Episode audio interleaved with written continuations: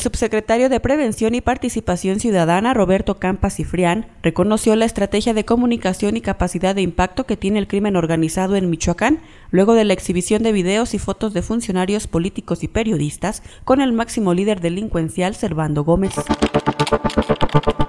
Al sentenciar que en la aplicación de la ley y la justicia no habrá excepciones, el procurador del Estado, José Martín Godoy Castro, aseguró que se capturarán a los pseudonormalistas que han protagonizado desmanes, bloqueos, saqueos y actos vandálicos en los últimos días.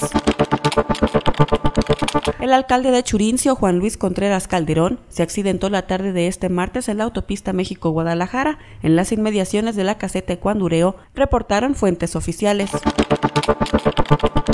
En un enfrentamiento armado en el municipio de Aguililla entre grupos antagónicos, murieron tres personas, por lo que se han desplazado elementos de la Policía Federal y del Ejército. Los hechos se reportaron el mediodía de este martes, cuando elementos de la Fuerza Rural destacamentados en el citado municipio recibieron el reporte de que había detonaciones de arma de fuego y aparentemente se registraba un enfrentamiento.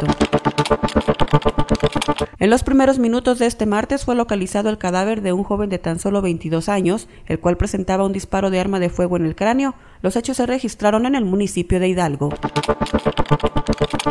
El desfile por el aniversario 249 del natalicio de José María Morelos y Pavón se llevó a cabo con un saldo en blanco, donde miles de familias morelianas acudieron al centro histórico para presenciar con júbilo el representativo evento michoacano. El dirigente del Sindicato de Trabajadores al Servicio del Poder Ejecutivo, Antonio Ferreira Piñón, aceptó el reto para restablecer el diálogo con la Secretaría de Gobierno, lanzado por su titular hace unas horas, para encontrar soluciones conjuntas al movimiento huelguístico que aún persiste.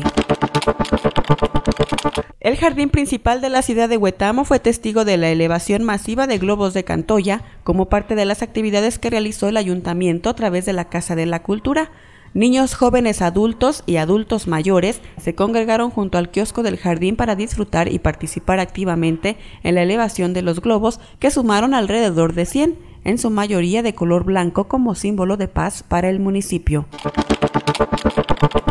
La caravana cultural que se puso en marcha hace un mes en la ciudad de Uruapan, en un esfuerzo de los tres niveles de gobierno y que pretende llegar a los 113 municipios de Michoacán, arribó a la meseta Purépecha y este miércoles primero de octubre la sede será la Casa de la Cultura de la población de Charapan.